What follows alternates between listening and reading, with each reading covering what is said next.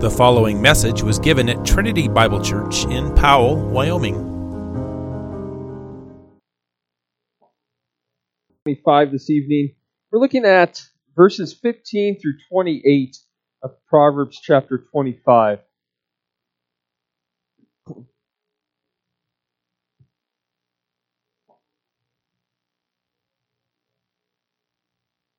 Proverbs 25, beginning in verse 15. Beloved, this is God's very word. With patience, a ruler may be persuaded, and a soft tongue will break a bone.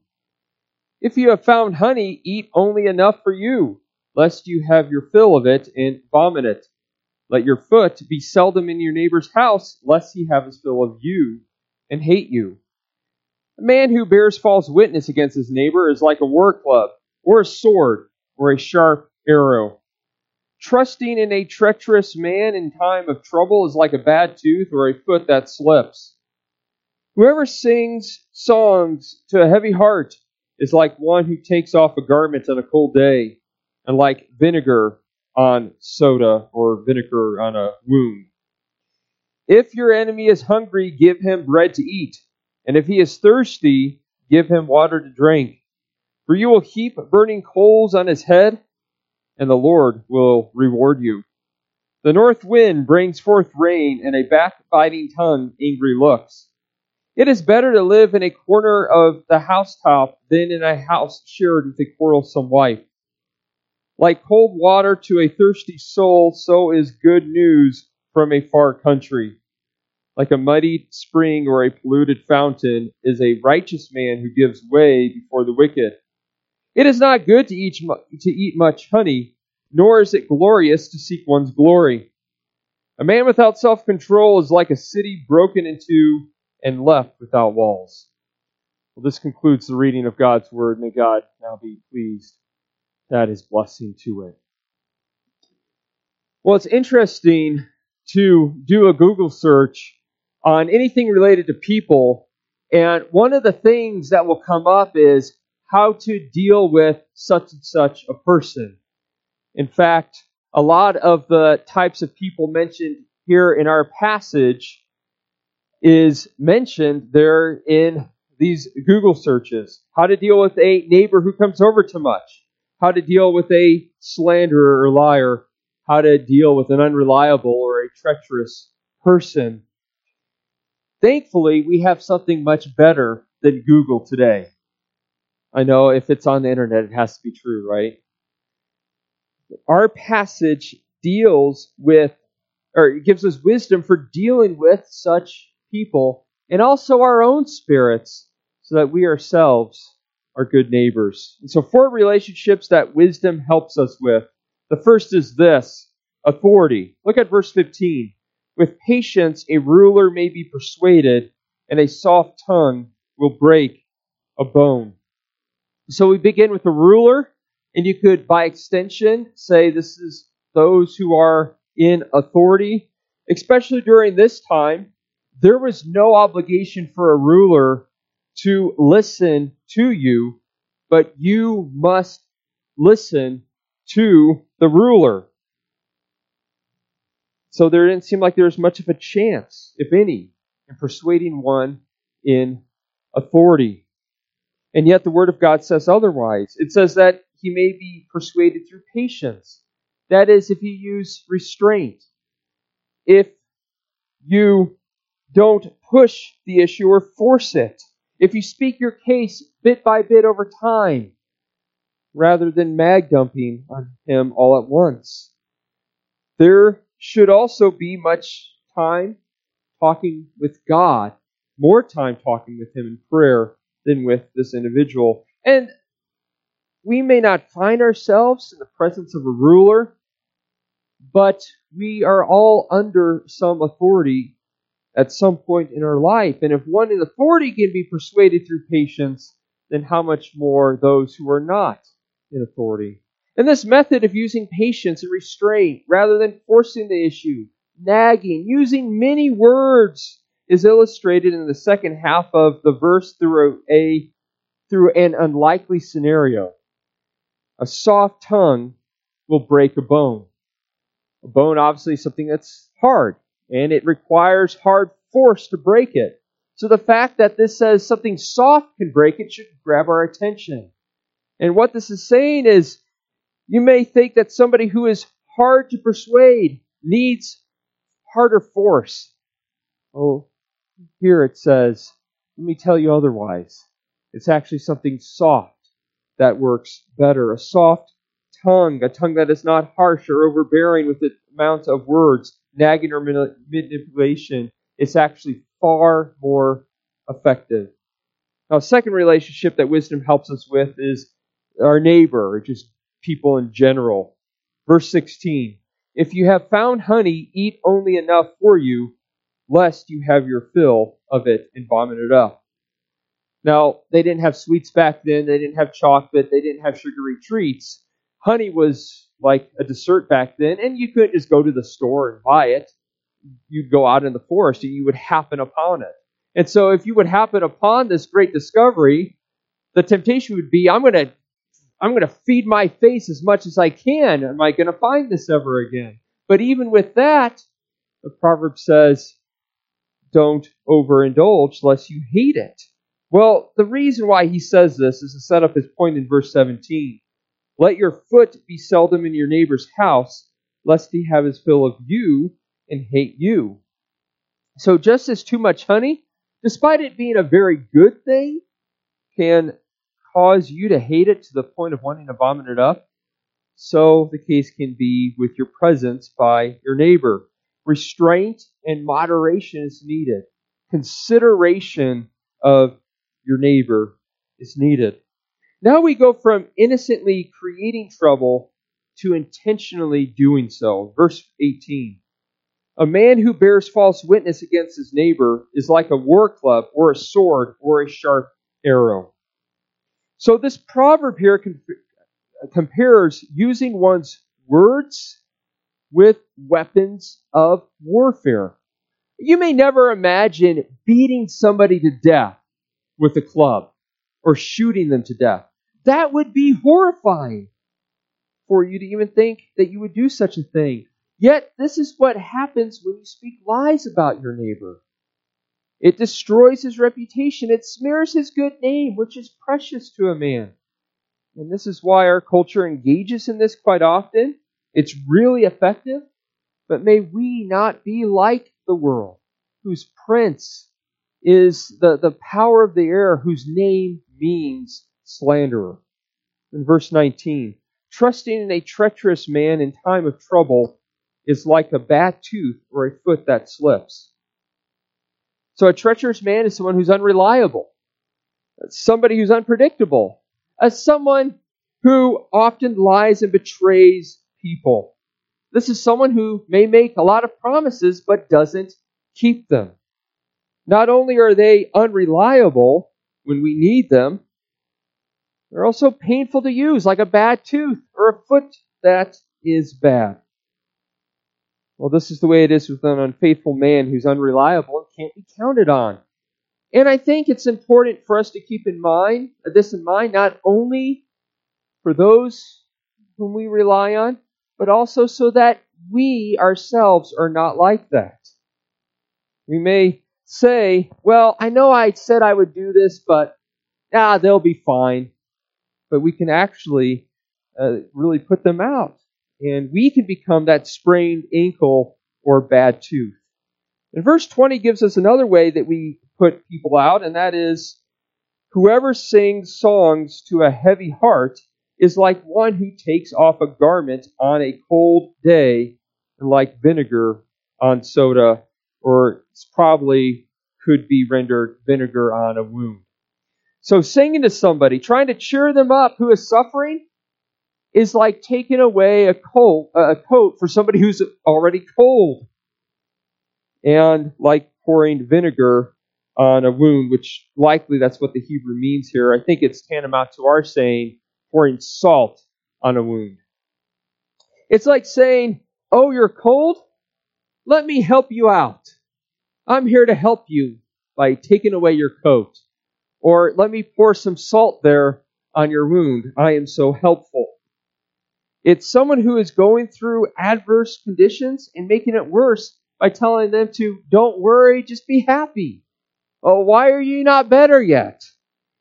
I remember years ago, invited out on this, this double date where a good friend of mine was going to break some bad news to his fiance. Wow, thank you so much for that double date. This is this is wonderful. And he was going to tell her that he was going to go to he was going to leave the state to go to school, and so he would be gone for several months, if not for uh, several years. I mean, obviously that would be very hard news for her to hear. Don't think it was wise for him to do it, but it's his decision. And so he breaks that news to her, and of course, uh, she gets angry. She tries to fight back tears, and she gets up and starts to walk out. And what does he do? He gets up, he cuts her off, and he starts to dance and sing a song to her. Let's just say that didn't go over very well.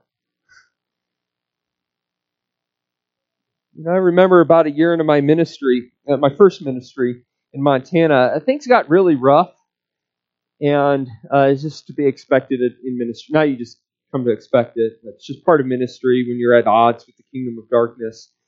And I, I got away to a conference with other believers, and, and one person I knew asked me how things are going. And I was honest, without giving details. I said, know, things are kind of rough, and I find myself discouraged. And this person's response was, well, God's sovereign, so it's all good. And I think for us Calvinists, this is the way we can break this verse here in Proverbs. Yes, God's sovereign. Yes, He's working out all things for good. But we're also called to weep with those who weep, to mourn with those who mourn. We are not called to use God's sovereignty to sing a happy song to those who are suffering.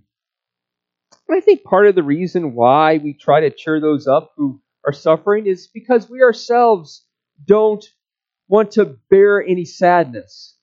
And so just hurry up and cheer up. Or we really are not wise in how we help people. We don't want to see them sad.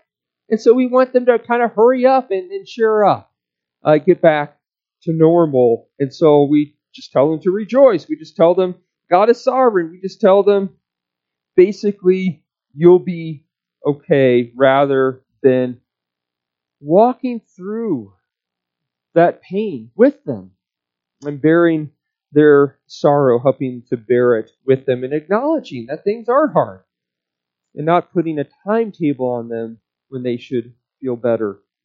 A third relationship that wisdom helps us with is uh, enemies, or kind of on the other end of the spectrum, or within that spectrum, difficult people. Verses 21 through 22. If your enemy is hungry, give him bread to eat, and if he is thirsty, give him water to drink, for you will heap burning coals on his head, and the Lord will reward you. So, whereas the world is bloodthirsty for justice, wanting to pay people back, wanting to heap shame on their opponents, Scripture calls us to a different path. In these verses, which the Apostle Paul quotes in Romans 12, in the context of not taking our own revenge, but overcoming evil with good, we are called to love our enemies by meeting their needs.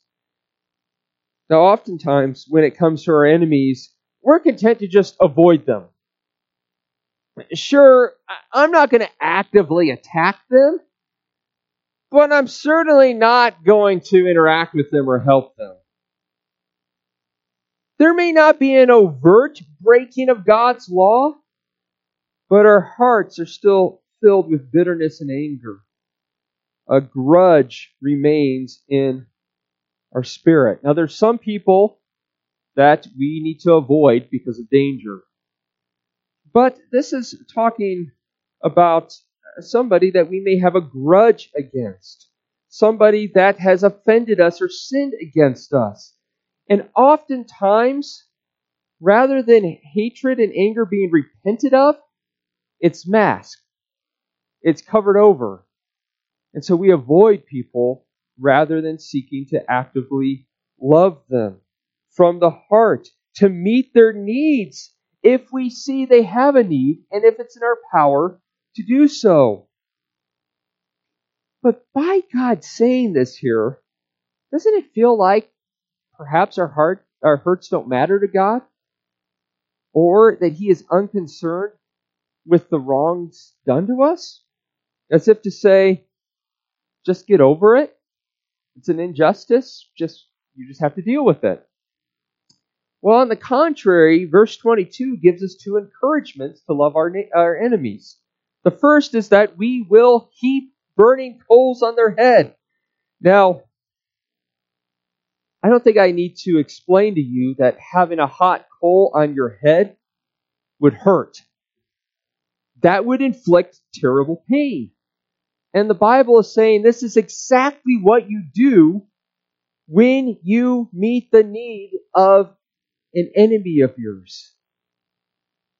Now, it's obviously not literal, but a figure of speech. So, what does this mean? Well, this is an idiom referring to one feeling great shame. In the ancient Near Eastern culture, there was a ritual where a person would walk around with a brazier on their head filled with hot coals in order to convey that he feels a lot of shame. It's kind of similar to the uh, Israelites wearing sackcloth and ashes to express grief. And even though the Israelites did not participate in this wearing coals on their head, yet they would understand what is meant here.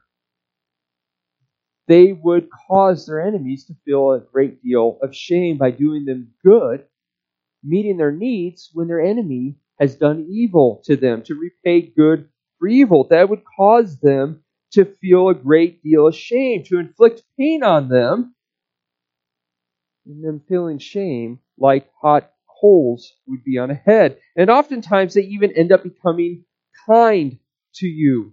Now, Charles Bridges says in his commentary, no man ever conquered his enemy's heart by revenge, but many have by love. And even if they do not acknowledge you or change, the second encouragement in this verse is that the Lord, the Lord will reward you. It does not say how the Lord will reward us, but we trust that He will and that it is a suitable reward. But greater motivation to love our enemies comes from the gospel in which we see how God has loved us, His enemies. I think we tend to forget that we were once enemies of God, that we hated God. Not that we necessarily expressed it in our hearts and raised our fists and said out loud, God, I hate you, but by virtue of living for ourselves, of breaking God's law. Romans 8 7 says, to not submit to God's law is to hate him. In 2 Samuel 12, when David disobeyed, by committing adultery and by trying to cover it up. God said, Why have you hated me by not keeping my word? We were not living for God. We were not living for His glory. We were following around the prince of the power of the air. We were following around this world, be content to live in our sin. And that makes us enemies of God, children of wrath. And consider how God responded to us. He responded by giving up his only son for us, by having his son stand in our place as the enemy, as it were, taking our shame, taking our guilt. He responded to us enemies by loving us, giving his best when we were at our worst, adopting us as his beloved children, covering us with his own righteousness.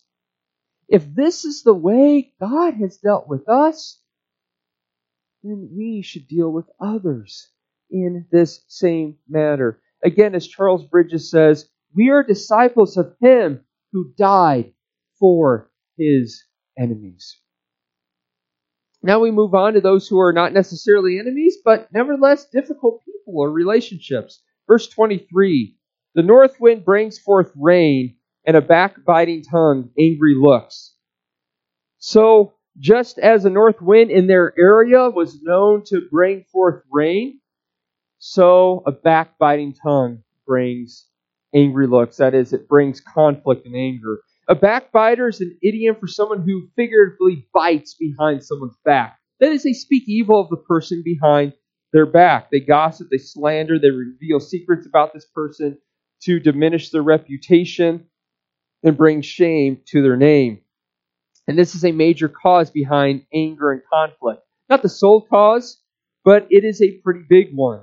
And so if there's conflict within a group, you can probably suspect that this is going on. As Proverbs 26:20 says, "For lack of wood, the fire goes out, and where there is no whisperer, quarreling ceases."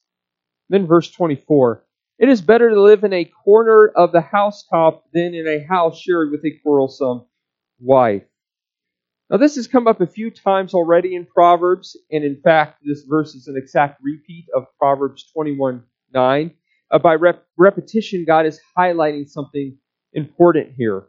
A wife can make life rather miserable for her husband and her family, so much so that it's better to go outside and live out in the elements in the corner of a roof than it is to live inside in the warmth and comfort of one's home.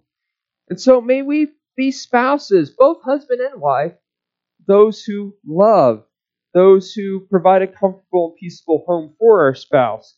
And may we also consider how we ourselves make the marriage hard and not just point the finger at the other person. Now we move to what could have been a difficulty but turns out to be good. Verse 25. Like cold water to a thirsty soul, so is good news from a far country.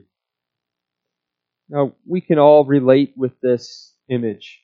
A cold drink when we are quite thirsty is so refreshing. Well, this is what it is like to receive good news from a far country. A far country could bring bad news such as surrender or prepare for war. That is some of the news that a particular city could receive. But good news includes things like we bring you peace, we bring you gifts, we want to enter into allegiance with you. And how much greater and glorious is the news of great joy which came all the way from heaven. We who were enemies of God could hear from the King of Kings you are cursed. I am against you. Prepare for my unimaginable wrath. He could have done that. He did not need to forgive. But instead, what does he do? He sends this message through his angel Fear not, for behold, I bring you good news of great joy, which will be for all the people. For unto you is born this day in the city of David a Savior, who is Christ the Lord. This is good news that refreshes our soul, our thirsty souls, knowing that we have a wonderful and merciful God who delights to pardon sin, who delights to pardon transgression, and who does so for us wicked people who deserve nothing but his wrath. He is the one who came to preach peace to us who were far off. The fourth and final relationship that wisdom helps us with is personal, that is, dealing with our own hearts so that we play well with others. Verse 26 Like a muddied spring or a polluted fountain is a righteous man who gives way before the wicked. So a nice pure spring, which is valuable to many, becomes corrupt when it gets muddied, when it gets filthy. It becomes useless. And this is the way it is when a righteous man gives way before the wicked. That is, he is walking in integrity, he's walking in righteousness, but he doesn't persevere and he gives way to the wicked around him to do what they do. Uh, he caves to the pressure to follow them, maybe given into the fear of man, maybe he doesn't want to be judged or rejected, or he just falls into sin and does what the world does.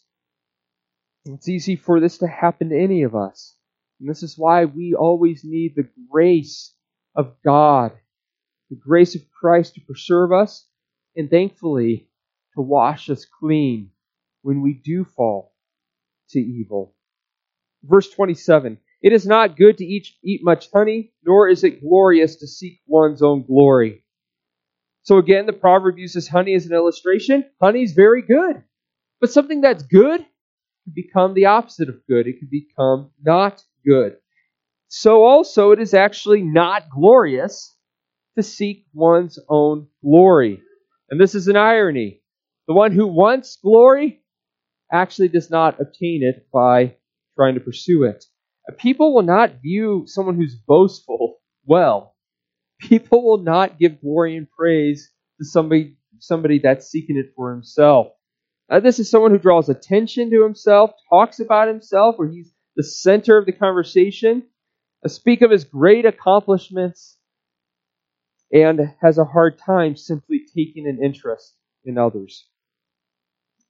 This is another way that relationships are strained. In verse 28, a man without self control is like a city broken into and left without walls. So, cities back then had large fortified walls in order to protect them from foreign invaders. To have that broken down would leave that city completely vulnerable to attacks. Well, the greatest conquests are over our own spirits. Proverbs 16:32 says, "He who rules his spirit is mightier than he who takes a city." To not rule over our spirits, to not have self-control, leaves us susceptible to all sorts of sins and evil to give way to. Whether it's outbursts of anger, clamor, which is shouting, pride, sexual immorality, impurity, greed, and all sorts of other sins.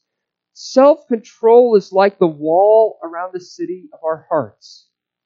But this is not something that we are able to accomplish in our own strength, but rather something that only the Holy Spirit can produce in us. The fruit of the Spirit is self control. And we only have the power of the Spirit through the work of Christ who unites us to our Lord Jesus, who died for us, was buried for us, and was raised for us, so that the Holy Spirit is Christ in us. Christ's resurrected life in us, having put our old self to death, buried in the grave in baptism. And so, only by the power of the Holy Spirit, who is Christ in us, are we able to have walls around our heart and to live self controlled, prudent lives that is able to live wisely with those in authority, with our neighbors, with even our enemies and difficult people and personally in our own spirits. Amen. Let's pray. Father in heaven, we ask that we would be prudent people that truly love, that don't mask our sin, but truly repent from our heart because of the life, death, burial, and resurrection of Christ. We truly are new. May we walk new. We ask this in Christ's name. Amen.